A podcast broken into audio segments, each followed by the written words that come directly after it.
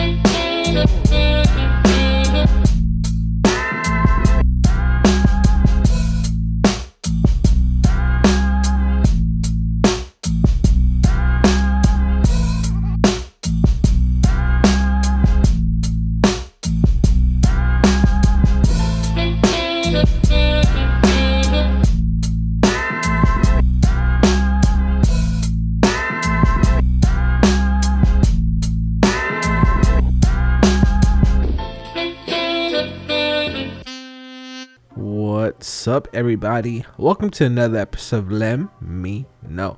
I'm your host, Angel Lem. Today I'm sitting with Dondee Gujilde.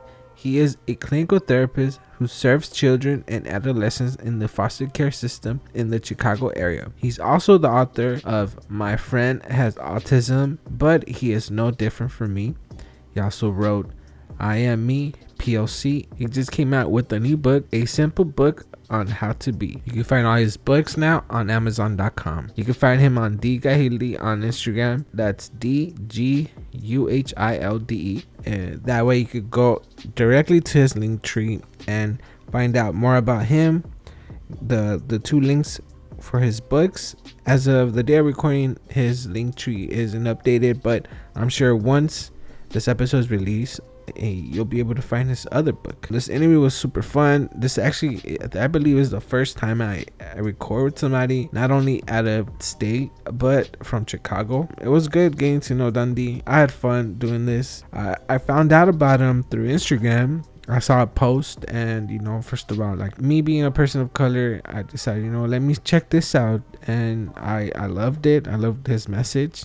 So I decided, you know what, let me ask him on. And thankfully, he agreed. And hopefully, you guys go support him. I strongly believe he basically built the the Infinity Stone of books because um, once you collect them all, it'll turn you into a better person. Not, I know the Infinity Stones were like bad, but it's actually depending on the person that's holding them. That's something else. But yeah, like you become an all-rounded person, a well-rounded person at the end. Make sure you check out his website. Make sure you go grab his book. And for me, uh, I just want you guys to add me on Instagram. Add me at Let Me Know Pod. Also, make sure leave a review on iTunes, five stars, please. And just write me some words. It makes me feel good and makes me feel like I'm doing the right thing when you write nice things. And if if you don't want to, that's fine. But I'd prefer if you did. And also, I have merch on teespring.com. Make sure you grab yourself a shirt. Uh, I do have hats. Um, they're limited right now. I only have one, so extremely limited. So if you would like one, let me know. I, I don't want to talk too much. I want you guys to know more about Dondee, and hopefully, you guys enjoy this episode.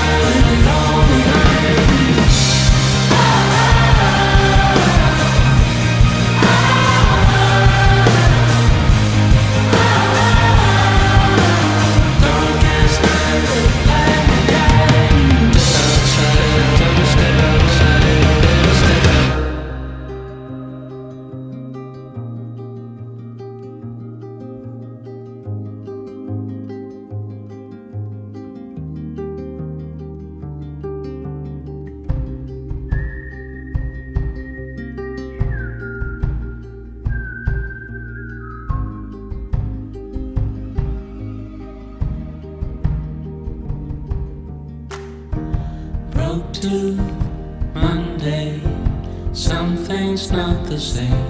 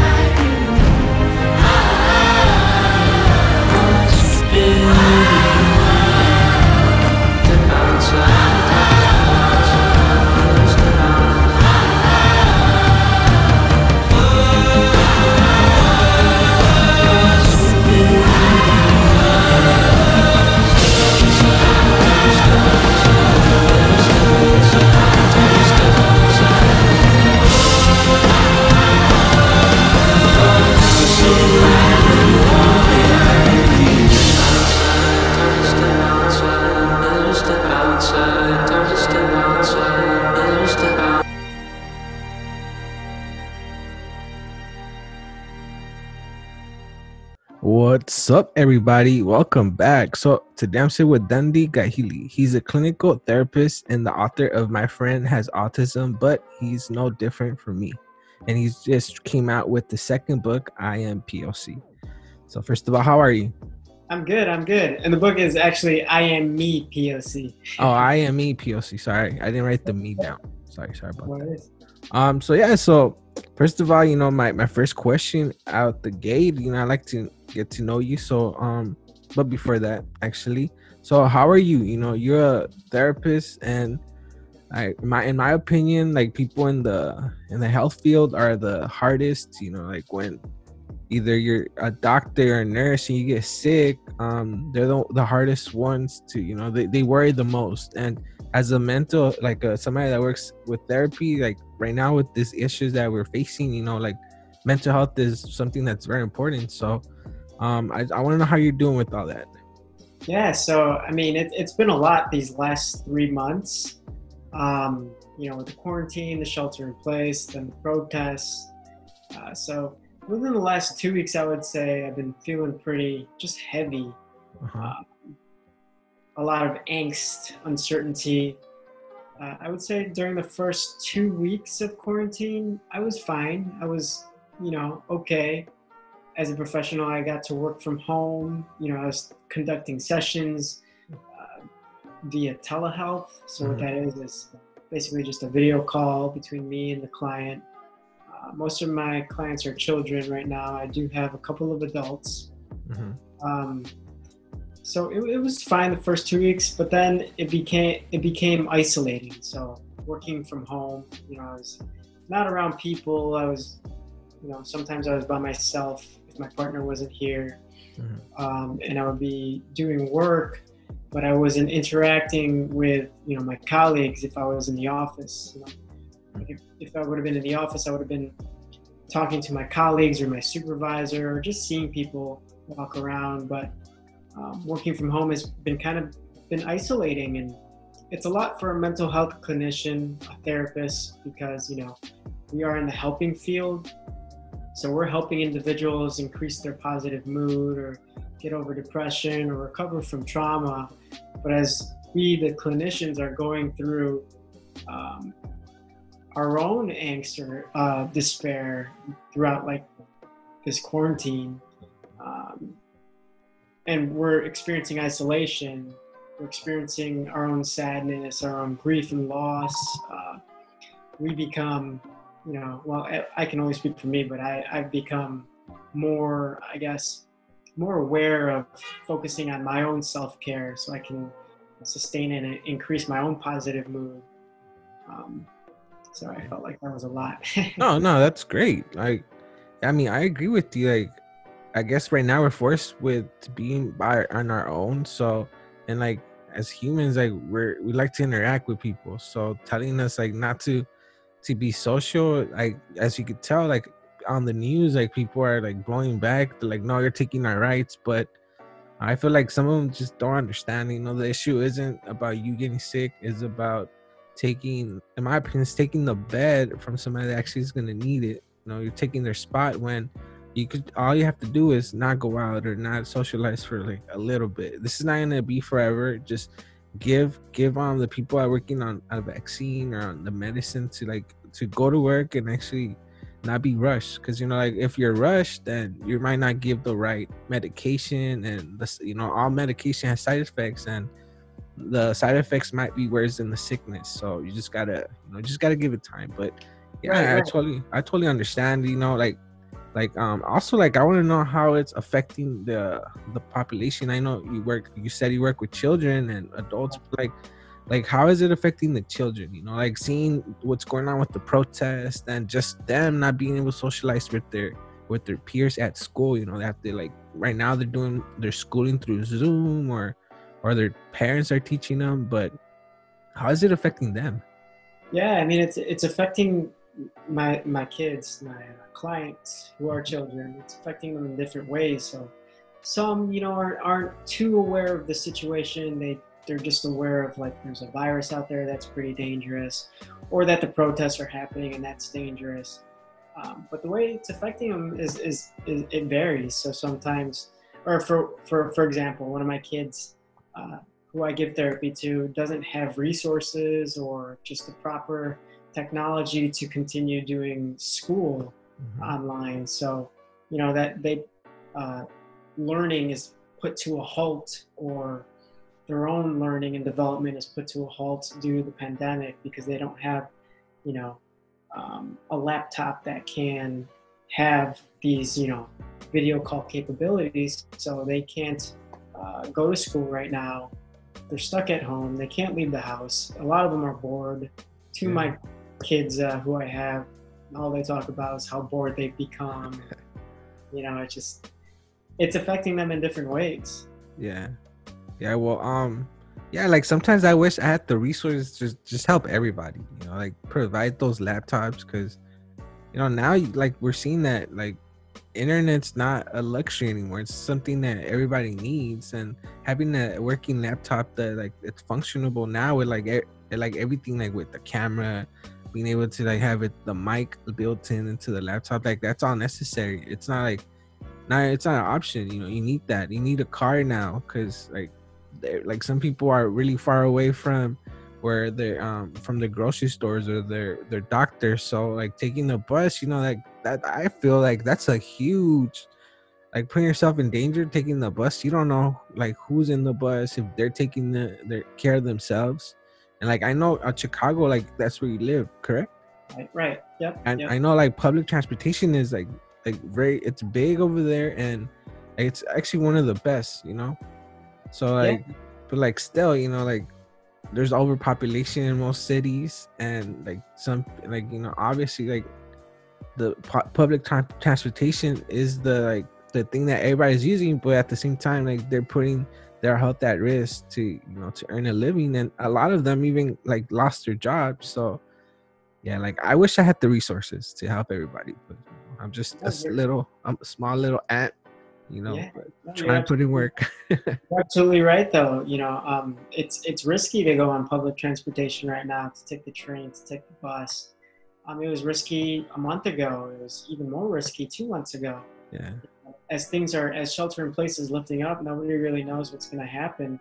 You know, those the, the virus is still out there, even though it's warm here in Chicago. You know, doesn't mean that the the virus has necessarily gone away yeah um, and people are out of jobs still. You know, you know, during the pandemic, a lot of people have lost their jobs, have gone on unemployment, but that's all about to end soon too. Now, though, you know, it's like the the extra six hundred in that stimulus check is ending in July, so a lot of people are kind of freaking out right now Yeah. um, about money and getting employment. So. Yeah, yeah. And so tell us a little bit about yourself. I think we got a little deep in there, but I want you to just tell us, you know, like tell us about yourself. Yeah. Sure, sure. So I was born here in Chicago. My family, my mom and dad are from the Philippines, so I'm first generation American, Mhm. Filipino American. Um, and right now I am in my 30s. I'm uh, a veteran. I served in the U.S. Air Force Reserves from the age of 19 to about 25, and I was honorably discharged. Um, I went to college throughout my military career, got my bachelor's, and I got my first master's after uh, the, the, military, and I got my second master's um, in clinical mental health counseling right after that. But um, as you can see, you know, I'm I'm I'm I'm brown. I'm, I have black hair, almond eyes. So even though I was a first generation American, even though I am a citizen, sometimes I, I feel like I'm not an American. You know, so.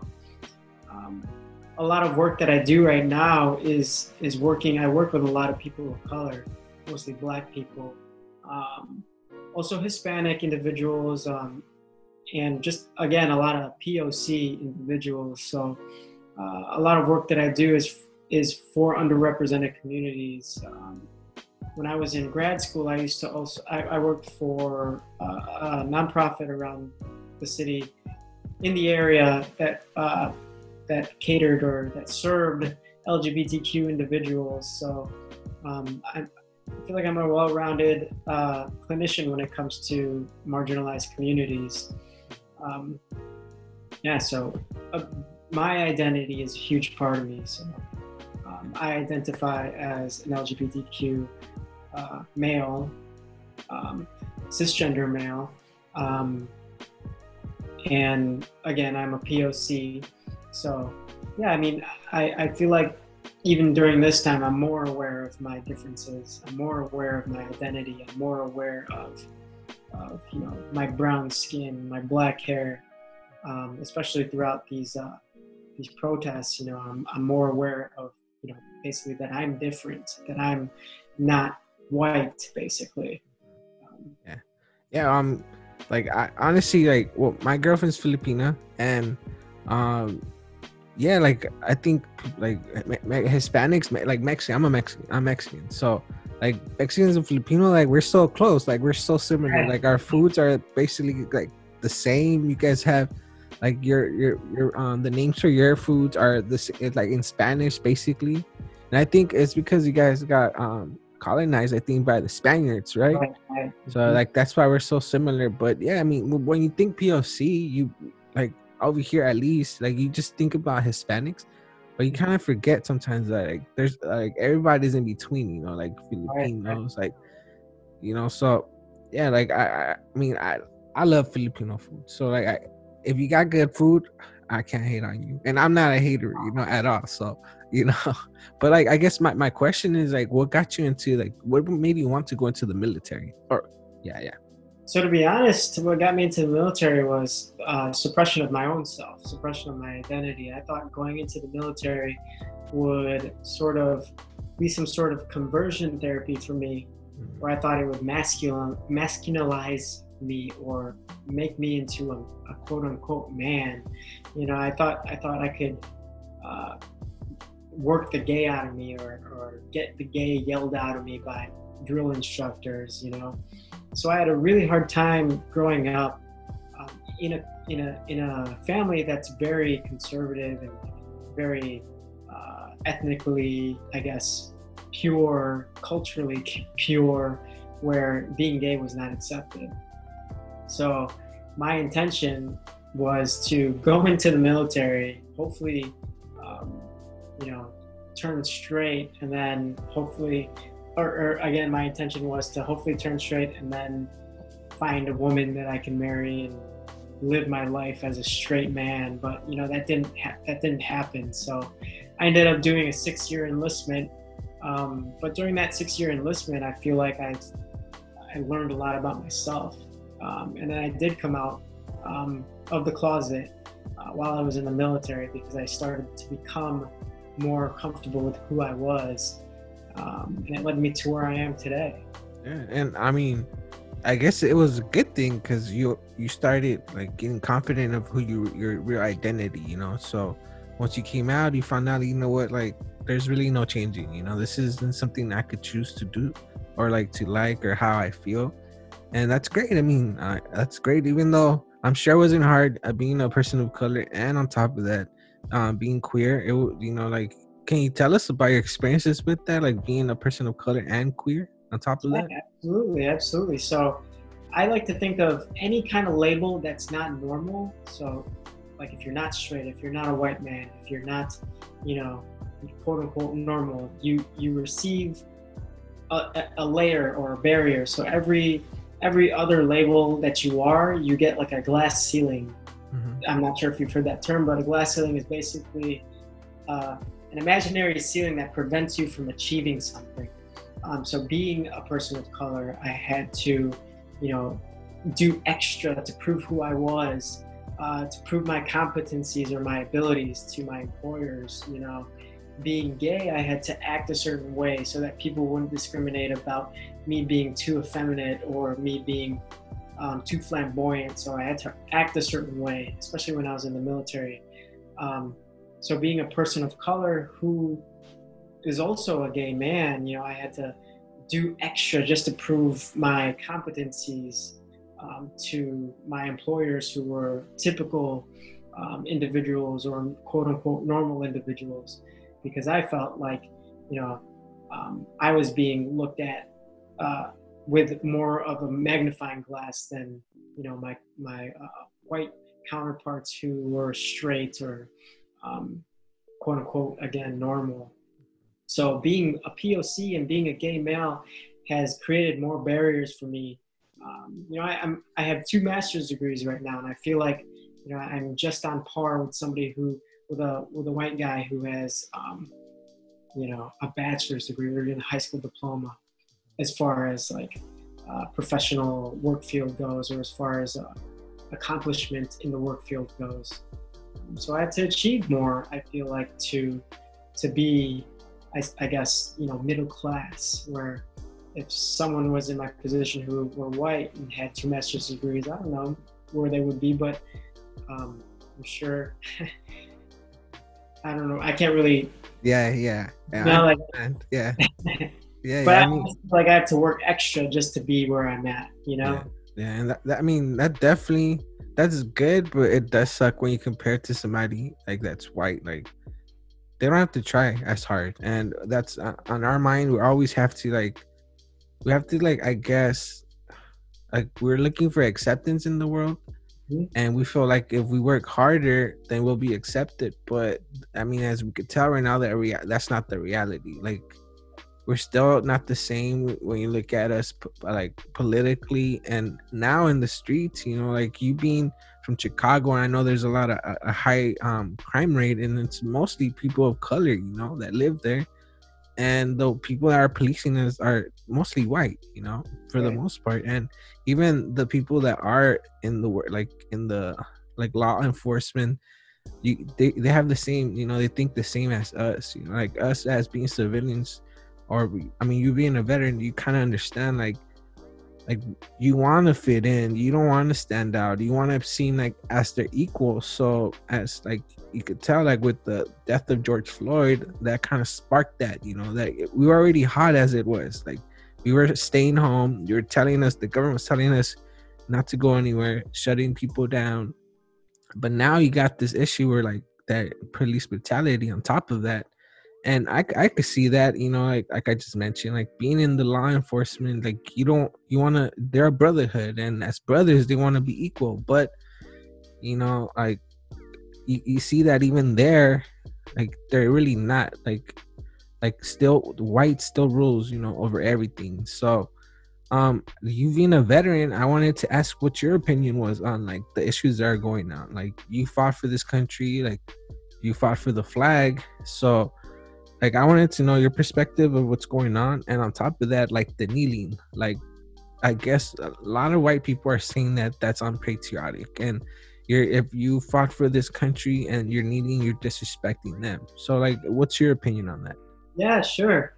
Um, so in regards to fighting for this country, you know, I, I did serve for six years, but I never went to war. So I Okay. didn't necessarily quote unquote fight, but I did serve. or represent this country Yeah, I did represent the country and I served as a as an airman. Um, I never went to war though, so I'm, I'm very lucky for that. Because if I did, I would have. I'd probably be. A, I'd probably be a different person. but um, yeah, it's it's different now because when I was in it, when I was in the military, I was very proud of myself. I was like, I'm doing something for this country. You know, I'm quote unquote serving this country, and you know, I'm, I guess, a part of this country. And I kind of did feel like I was a part of this country. But after the military, you know, when I got out, even a couple years afterwards, I was just another POC again. I was, you know, um, I wasn't looked at as a veteran unless I was in uniform, or I wasn't looked at as a serviceman unless, unless I was in uniform. So take that away, take the uniform away. I'm a POC again. I'm a Asian American again. I'm just an Asian again. You know, I'm a brown person again. So um, wearing the uniform, I felt a part of this country. I felt, you know, I felt with this country. But when I took that off, I was just another brown person who is not a part of this country. I am a citizen, but I do feel and get treated like a foreigner at times. You know, sometimes you get those microaggressions. Sometimes I get those microaggressions where someone will come up to me and say, you know, what what language do you speak or where are you from? And it's like, man, you know, I'm from here. I speak I speak English. I don't speak anything else. And they get surprised and it's like, you know, I think to myself, why can't a brown person be from this country, be born from this country, and only speak English? Why do we have to be some sort of exotic creature that speaks a foreign language? You know, just because we don't look a certain way doesn't necessarily mean we're not from here.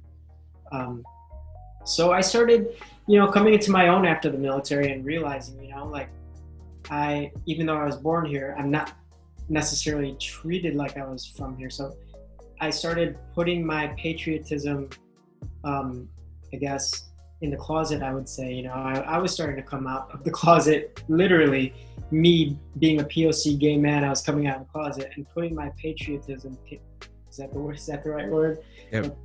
Patriotism.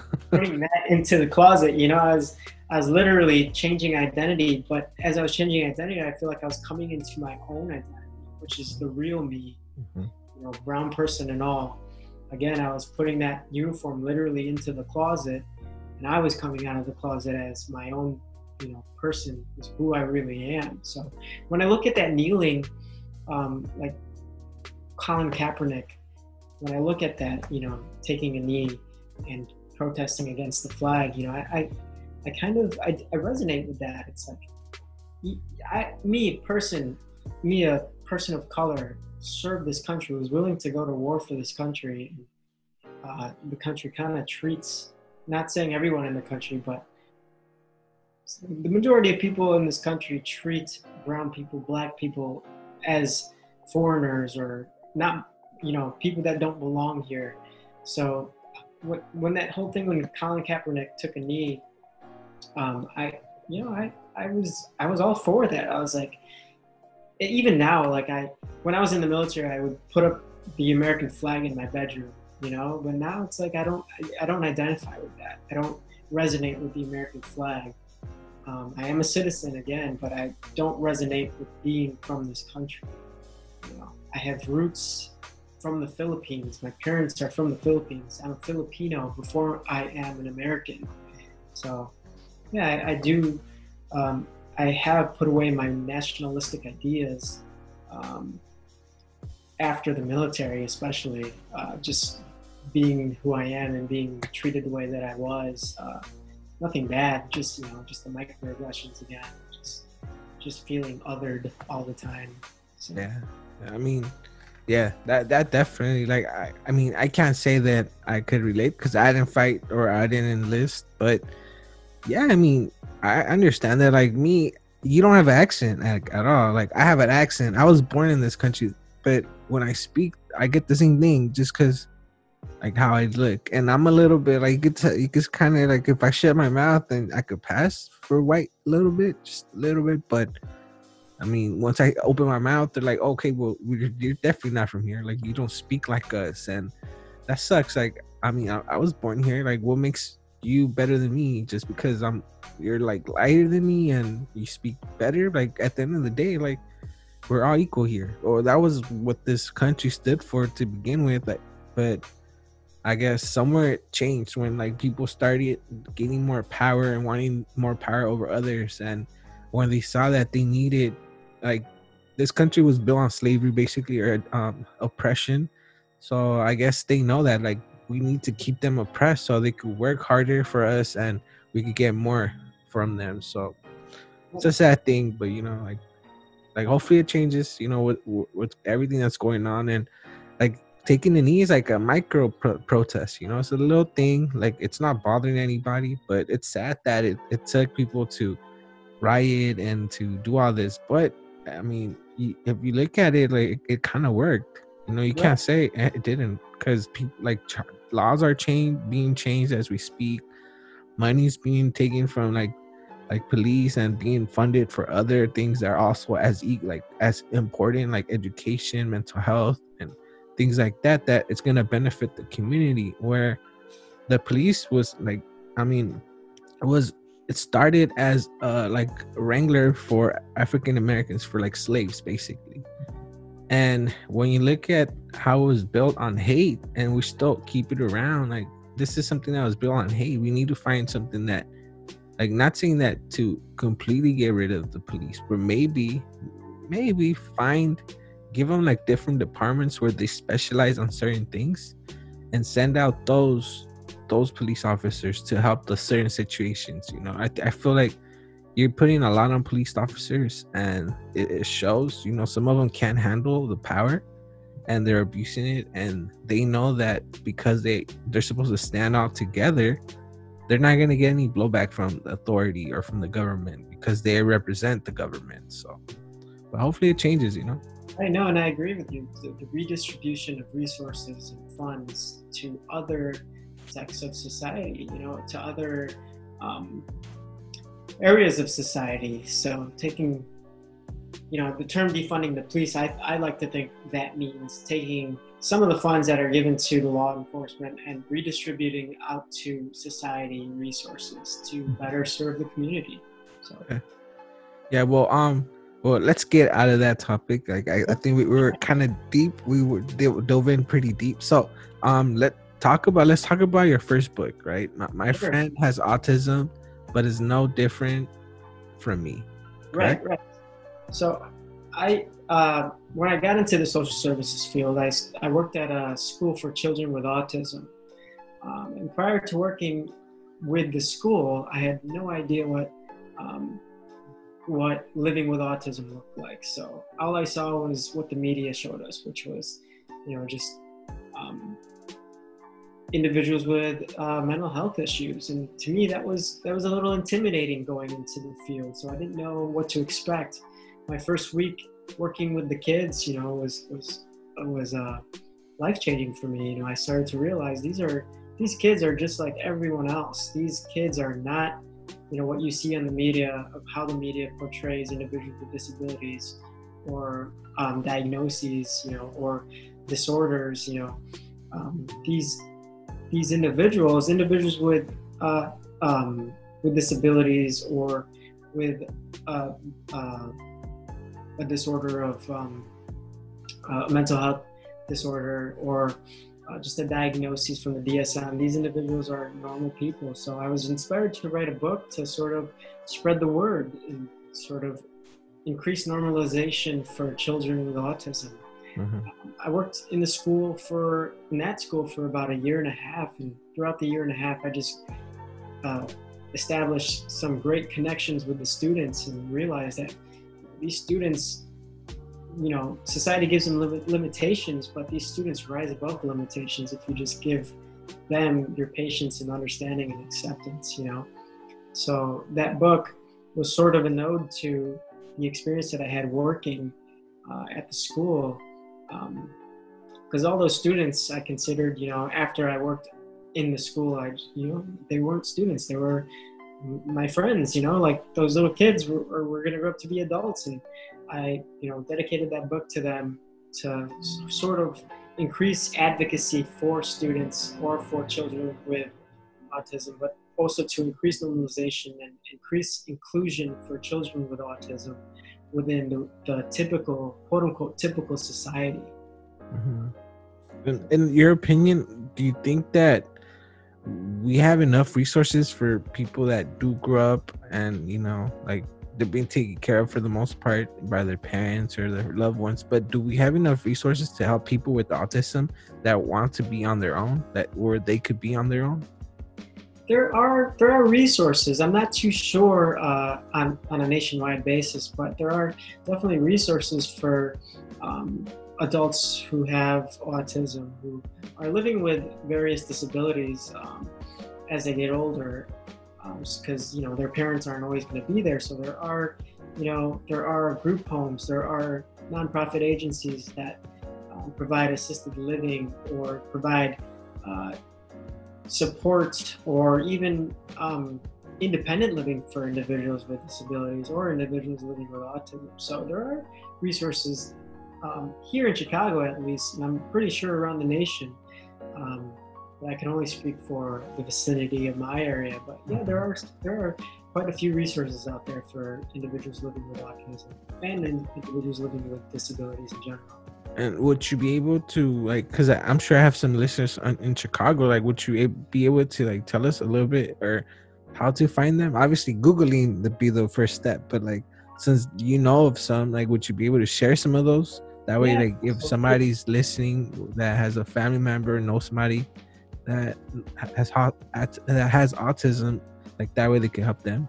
Sure. So I used to work at the school uh, in Countryside, which is a suburb of Chicago. It's called Helping Hand uh, School for Children with Aut- Autism, and that's in Countryside, Illinois. So that's a school, a therapeutic school for children who uh, may struggle with uh, academics or who may struggle with um, with uh, learning. Um, and that's a therapeutic school that provides occupational therapy, that provides you know, speech therapy, um, just developmental support to increase their development um, at a young age. But there are also uh, agencies around Chicago, such as Misericordia, uh, that provide group homes for individuals living with autism or individuals living with disabilities. Um, there, yeah. So uh, another one is United Cerebral Palsy. So that's another one in Chicago. Uh, that another agency in Chicago that provides services for individuals living with uh, disabilities. Um, but again, Google is a good resource. Acting or asking uh, your uh, primary care physician or even your local mental health uh, agency. Um, the place that I work for is called Seguin, UCP Seguin, Greater Chicago. And it's here in Chicago as well that we serve individuals living with autism, but also individuals living with various disabilities such as cerebral palsy, um, or again autism. So Yeah, well, um, anybody listening, if you know somebody or you yourself have somebody that has autism, um, there you go. There's some some resources, and obviously Google. And I don't think I should tell you guys because that's like the first thing you guys should do. But like, if you are in somewhere in Chicago, living in, I, I think you live in Illinois, correct? correct. Yeah. So yeah, and or in Illinois, like take advantage, right? Take advantage of those resources. So let's get to know Cleo. Oh, Chloe, my bad. Chloe, you know she's the the main character in your book. I am me POC. So tell us about Chloe and um about the book.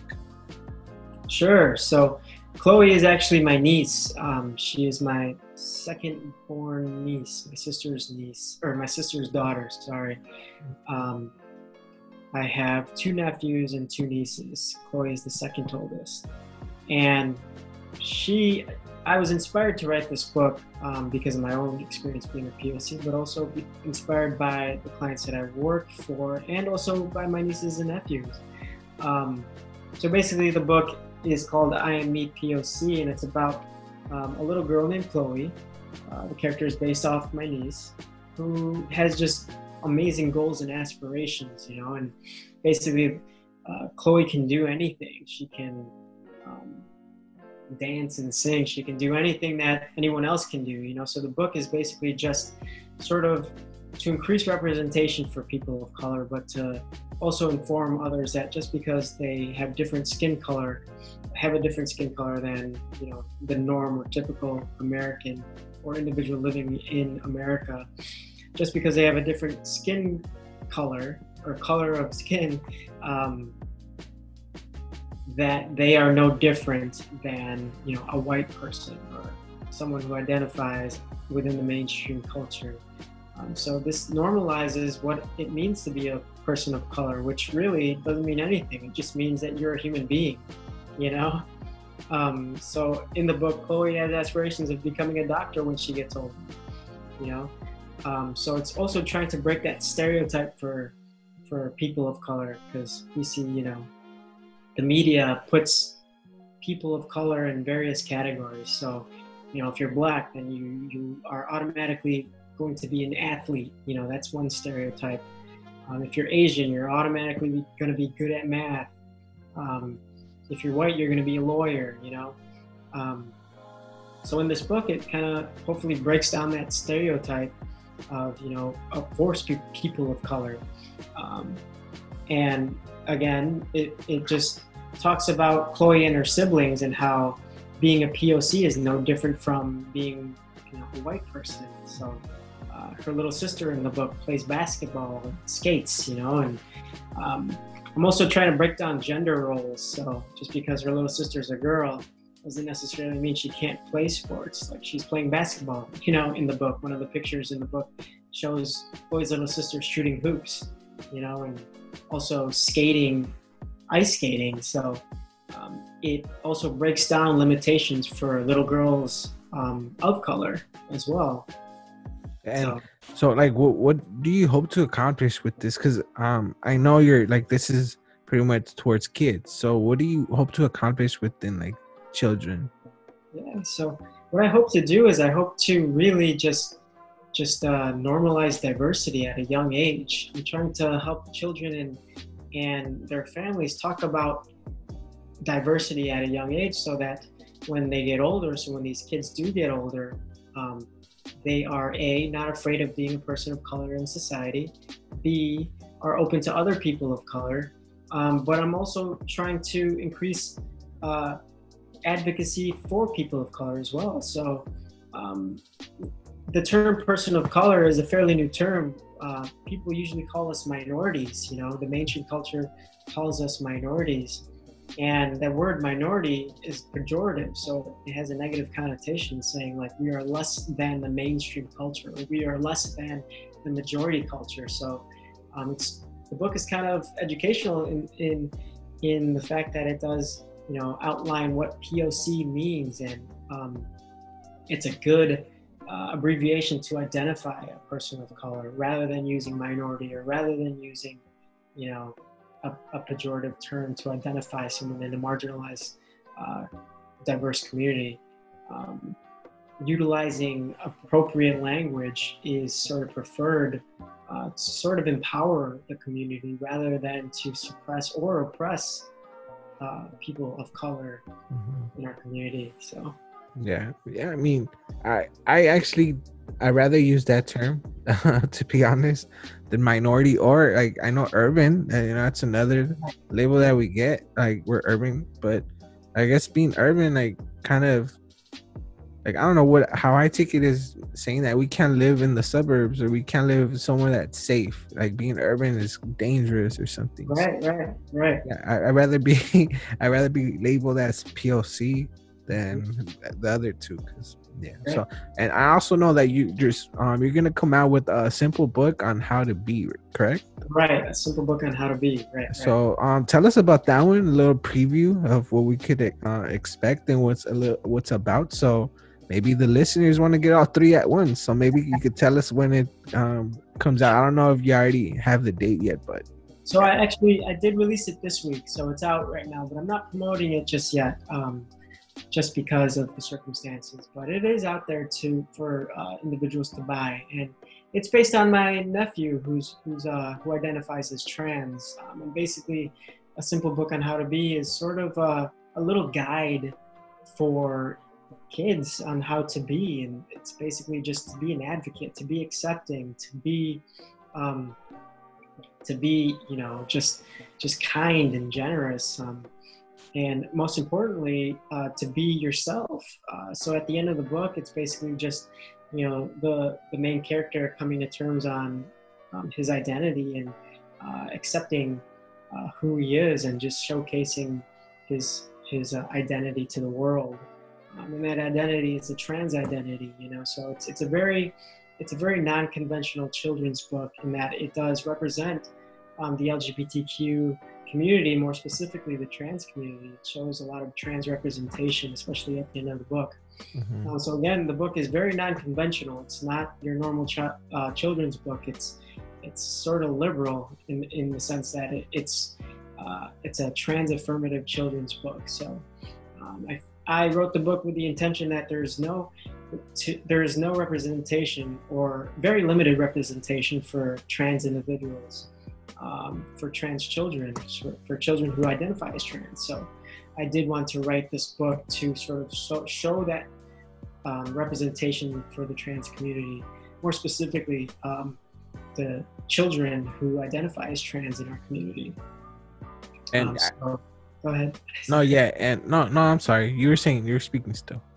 Oh no, and I was just also going to say that it, it, the book uses uh, sort of, I don't know, I, I would say like a, uh, a pun. So every word that should be spelled B E is spelled B E E. So it's like the the book is um, a, ba- a simple book on how to be, and the word be is spelled B E E. It's just this uh, thing that goes along with the illustrations. So. and I mean, I personally I appreciate what you're doing. You pretty much hit you're hitting people with um, being comfortable with themselves, basically on all aspects, and also understanding that if you're a little different, um, the case of uh, um, my friend has autism, Mhm. um, being like, accepting of others. You know, like they might even though they might be a little different, you they're still not. You know, there's really not no differences. Like they still function in this world just like any of us. They just have to do a, something different and that doesn't make them different. It's just we all are different. Like we all like things dislike things and there's things that they like and dislike and that that's all that pretty much are that keeps us a little different. But other than that we're all human beings in this world trying to function. So yeah i mean in the in, in the end we're, we all bleed the same basically. Is Mhm. we all bleed red. So we're Yeah. all humans just like you said yeah, and i mean i i do uh, the uh, this book i was gonna ask you if you were planning to do something with like queer or I, with identification. So i mean this is a perfect book. So with this one is this one available to the public? Right now it's available yes. So it's currently on on amazon. Uh, you can find it on my uh, you can find it on my website. Um, Okay. but you can also search for it on amazon. Yeah, so um i bought the i bought the ime poc but i'll i'll because i'm gonna do a giveaway. I'm planning to do a giveaway. But in this case um i think you kind of assembled the what's it called? The avengers the the the stones the infinity stones? I think you kind of assembled the infinity stones for how to be a person in this world. So um i am gonna Justice yeah. yeah yeah, yeah. Social just yeah. And um so um i'll get those three books but i think the most important question out of like the, this whole interview um that i want to ask you is um is is kickball life? Is kickball life? Yeah kickball life. Kickball? Yeah. Don't you play kickball? Yeah. Yeah. I do. I, I play kickball. Yeah, kickball is life. yeah so you're like a champion right? You won a couple Yeah, trophies. You sure did. So like um how what got you into kickball? Like especially as an adult, like I, I feel it's pretty hard. Like like you know playing with other adults. Right. So, it, as a therapist, what we do is we advocate for a community. You know, we Mhm. advocate to to form a community because when you form a community, you form connection among people. So, when you form connection among people, you create happiness. So, I preach that to a lot of my clients, especially when I worked at Center on Halsted, uh, the agency for LGBTQ individuals. Um, so then I thought to myself, you know, I wanted to create a sort of community for my own self. So I found um, a league it was a gay men's league which i joined and i met a, a lot of good people who i'm still friends with good friends with now and um, yeah just joining that playing sports as an adult really increases your uh, positive mood so um, Yeah. just a hobby on the side Yeah, well, that was my attempt of bringing some some comedy or like you know. So yeah, so um, so we're pretty much um, I'm out of questions. I think Okay. we've got to know you a little bit and uh, what you do. Obviously, there's more layers to you, but Uh, I don't know if I missed anything that you want the listeners to know about you or what you do. Um, let them know before we end it. Um, no, I, I think you touched on everything. Um, you can follow me on Instagram, Dondee Gujilde. Uh, I don't know, I don't want to spell it right now, but Yeah. um, you can find me on Instagram. Yeah, My name's pretty complicated, but No, yeah, and all the, all your social media and your website where they can find your books, uh, they'll be available. This is just an option, like maybe some like people are like audio, like they they do things audio. I mean, I'm a person that likes to touch and do things, so it's just you know I'm trying to give them an option for them to if they want to spell it as they're hearing it, they can. But um, Sure. all this, if you no, So- I'll, I'll do that. I'll do that in the introduction. You don't got to worry about that. Yeah. okay, cool. Um. Yeah. So I don't know if you have any questions for me before we end it. no, no questions. Um, just keep me posted on whenever it's going to be uh, available to listen. So. Yeah. All right. So I'm gonna end the recording, but I'll talk to you once. Um, we're still gonna stay on the screen, obviously. Okay, cool. All right. Cool. Well, thank you guys for listening, and I'll talk to you guys in a bit. All right, guys. So that was the interview with Dondee Gujilde. Hopefully, you guys enjoyed this episode. Like I said, you could follow him at D Gujilde on Instagram. That's D G U J I L D E. And make sure you click on his link tree to find his books. I am me, POC. My friend has autism, but he is no different from me. And his brand new book, a simple book on how to be. So hopefully, you guys, like I said, enjoy this episode. Make sure you add me at Let Me Know Pod on Instagram and Facebook. Make sure you leave me a five star review on iTunes. Uh, share the podcast with your friends. The more attention we get, the more attention Dondee will get, and um, the more people he he'd be able to help with these books. So yeah, so um, like I said, hopefully you guys are enjoying your day. Hopefully you guys enjoying your week. And if you guys have any questions, don't hesitate. Send me a message on Instagram or Facebook, or you can email me at letmeknowpod at gmail.com. And if you guys would like to support the show financially, make sure you go grab a t-shirt at teespring.com slash let me know pod and use the promo code let me know or podcast so you can save 20%. My suggestion is sending me a DM with the picture of the item that you want and I'll get it at my rate. That way I can save you guys some money and at the same time I get to know you and who is supporting the show. Alright guys, with all that said, uh, hopefully you guys are having a great day and make sure you go grab these book and thank you guys for letting me be part of your day. Alright guys, so next time I'll see ya. Bye.